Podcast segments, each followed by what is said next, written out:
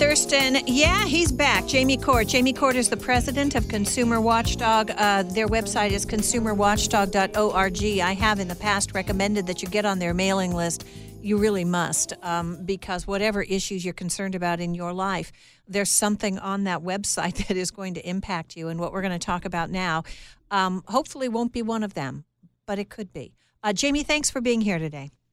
Oh, thanks for having me. So you uh, and Consumer Watchdog, I mean, I know I know that we talked about the unfairness of the way the system exists today concerning medical malpractice and um, what can happen to patients who are injured um, by uh, people who are uh, really negligent. They they really do wrong things, and we talked about how wrong it was.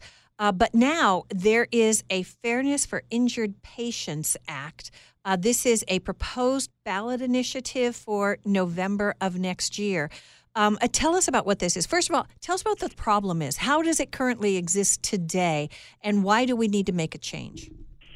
Well, you know, most of us never think we're going to be a victim of medical negligence or a victim of anything, frankly, but uh, it happens to too many people. And there, um, you know, you probably know someone who was a victim of medical negligence in your family or yes, friend. Yes. And in California, you know, we we have the most progressive state in the nation allegedly, but we have literally the most regressive medical negligence laws in uh, 1975, so 45 years ago.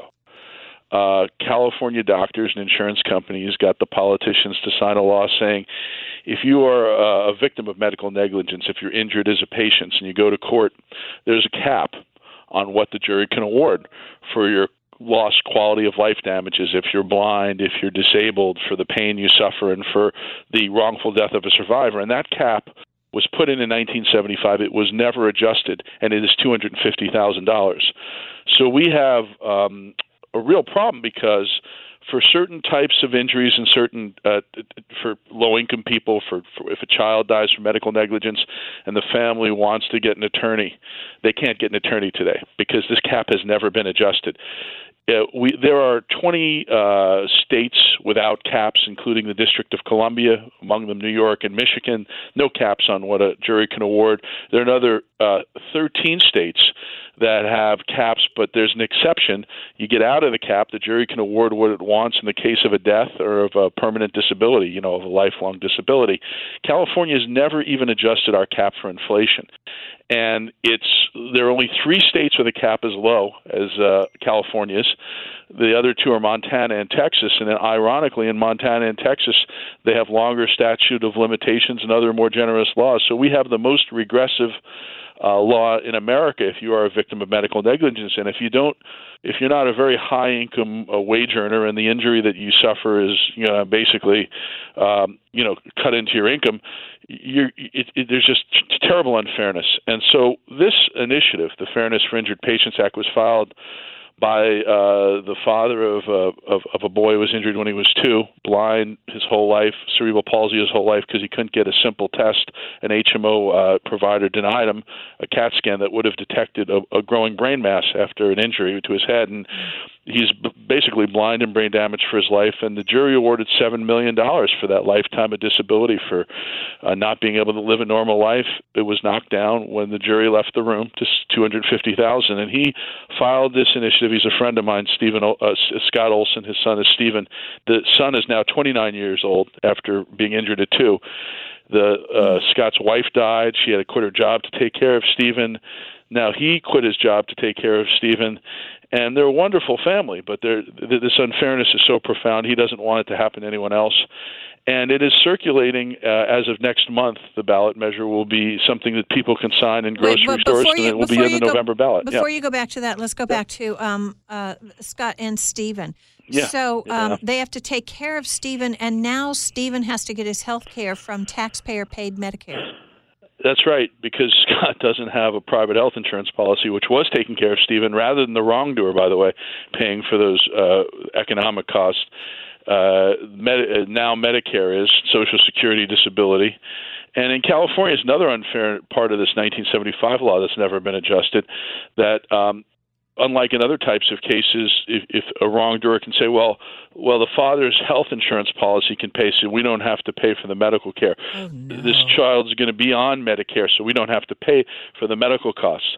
And Oh, um, so the family just they're just such they're such nice and optimistic and sweet folks. The jury foreman didn't even know until he read in the paper that the verdict had been reduced, and was just outraged in America that a jury wasn't told the truth. And it, it, it, by now, this law, I mean, it's 1975 cap that was never adjusted. It's tens of thousands of families have suffered under this. Uh, some of the ones that have suffered the worst are the ones who are victims of medical negligence. If a child dies, for instance, you try to go to get an attorney. and The attorney is not going to take the case because from the maximum of 250,000 they could potentially get, they have to have expert witness fees to contend with the doctors, experts to prove the case. That's if you go to trial now, between fifty and a hundred thousand dollars, that has to come out of that award. So does the contingency fee paid to the attorney. Oh. And when you add it all up, there's just not enough money there in 1975 dollars for an attorney to take that case on a contingency fee basis. So if you have just terrible examples of medical negligence, they go undeterred. And uh, it's horrible for the family, and it's horrible because those medical providers are still in the system, Right. and the regulatory system doesn't do a very good job of policing them because, frankly, uh, the doctors are in charge of the medical board. The former president of the California Medical Association is the has been appointed by our governor to run the medical board of California. So they do not discipline these doctors in the way they should, and the doctors have very good lawyers. And the patients are left, unfortunately, without the legal system to turn to. Uh, we really want to change that, and Scott wants to change that so it doesn't happen to another family. It won't help his family. Yeah. Um, Well, t- tell us tell us yeah. about this other case uh, case of um, Mia Bree and Nelson Moreno's Mm-hmm. daughter Mia. Tell us about her. God, the cutest little girl. You can see her at consumerwatchdog.org. There's a video of her up there. Uh, she is uh, one who has yet to be hurt by the cap, but was injured by medical negligence.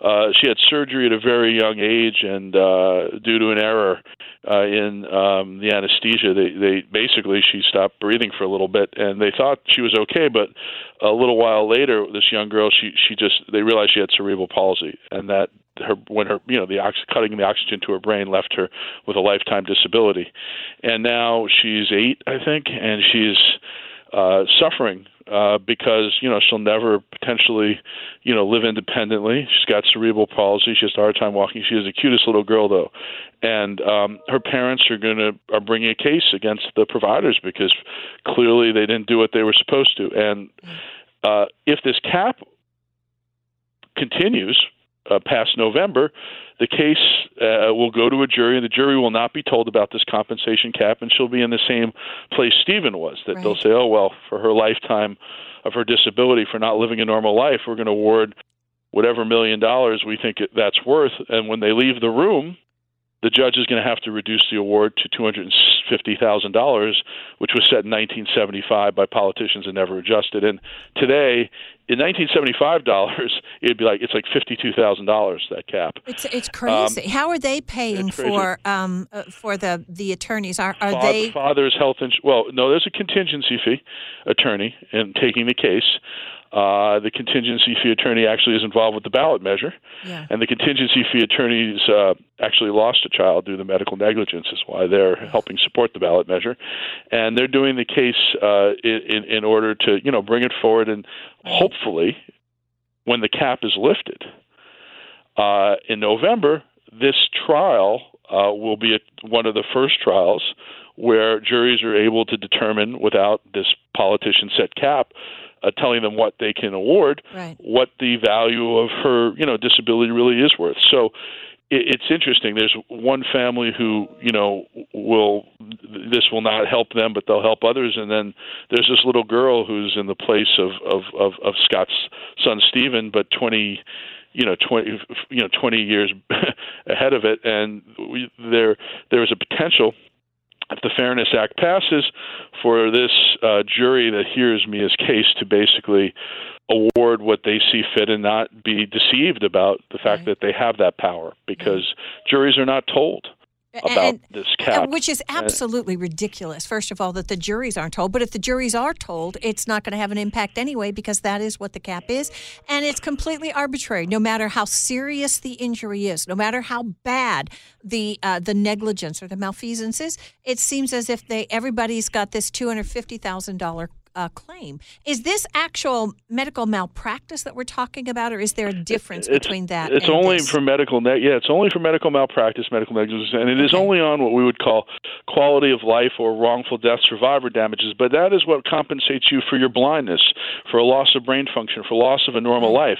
What the doctors say is, oh yeah, but the jury can always award for wage loss or medical bills, uh, which are what they would call economic costs. But the reality is, uh, when a child dies, there are no wages, so they only have those quality of life damages. Uh, in a case of a disability, we don't know what Stephen Olson would have made his whole life, and the other side can argue because of some some of these changes in 1975 that the the medical insurance complex got through, that he will have Social Security for his whole life. So the wrongdoer doesn't pay for the lost wages; they pay for what's called a life care plan. So in the case of the Olsons, you know, you had a two-year-old boy who was blind who's got cerebral palsy, who's projected to live till 80 or more. And the total, his seven million dollar, you know, verdict for was knocked down to two hundred fifty thousand for that, mm. for for for his lifetime of disability, and they awarded for all of his, you know, uh, future care. All of his future care, what he finally came away with was about three million dollars for his whole lifetime.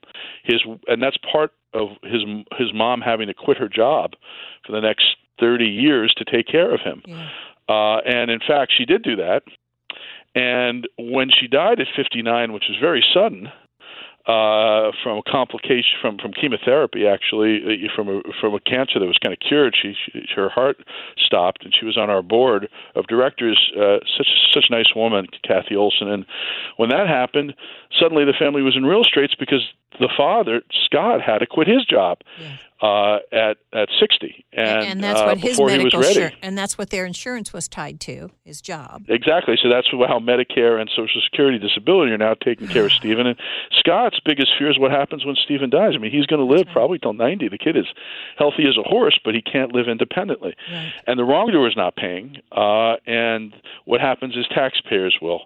Uh, at some point, pay more and more, and Stephen, you know, Stephen has to live this his whole life you know, without the, the, the, the quality of life any of us have to live, ability to live independently, to marry, uh, it's it's really a, a shame. And and the wrongdoer and their insurance policy didn't pay, uh, the family and private health insurance and taxpayers did. And part of the initiative, by the way, the Fairness for Injured Patients Act, which is going to start circulating next month, and people can sign to get on the November 2020 ballot, is juries will be told about the cap. Good. And if there is a permanent disability, like in Stephen's case or Mia's case, the cap will not apply.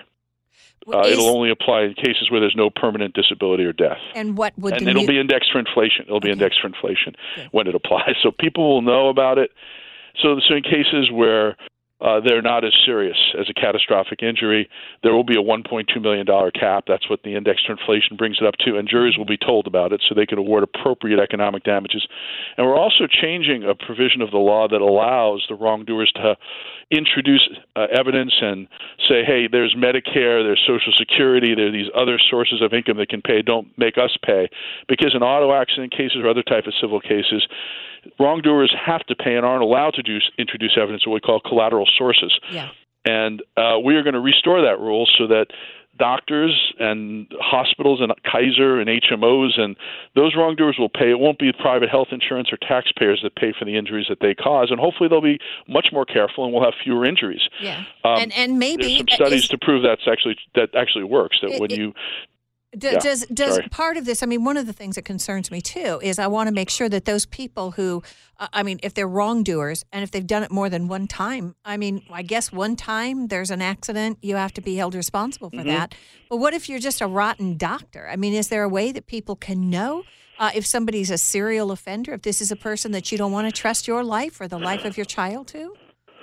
Well, it's hard. The medical board does publish data, but only when there's a verdict or an award of more than thirty thousand dollars. And when you don't have legal deterrence, you have to rely on the regulatory system, which is is really run by the doctors.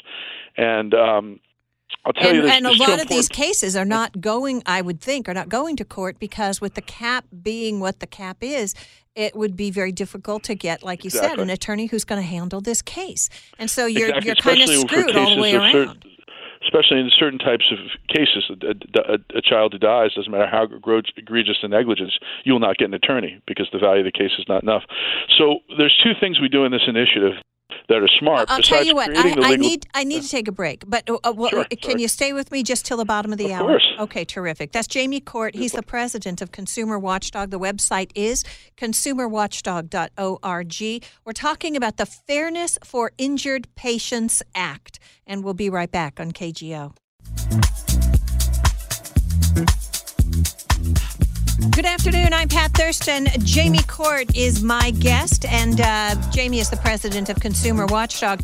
We're talking about this ballot initiative. This is a ballot measure to adjust the $250,000 maximum compensation cap that was set in 1975 on uh, medical negligence and malpractice cases. This is the Fairness for Injured Patients Act. And Jamie, I've got a, uh, I've got three questions.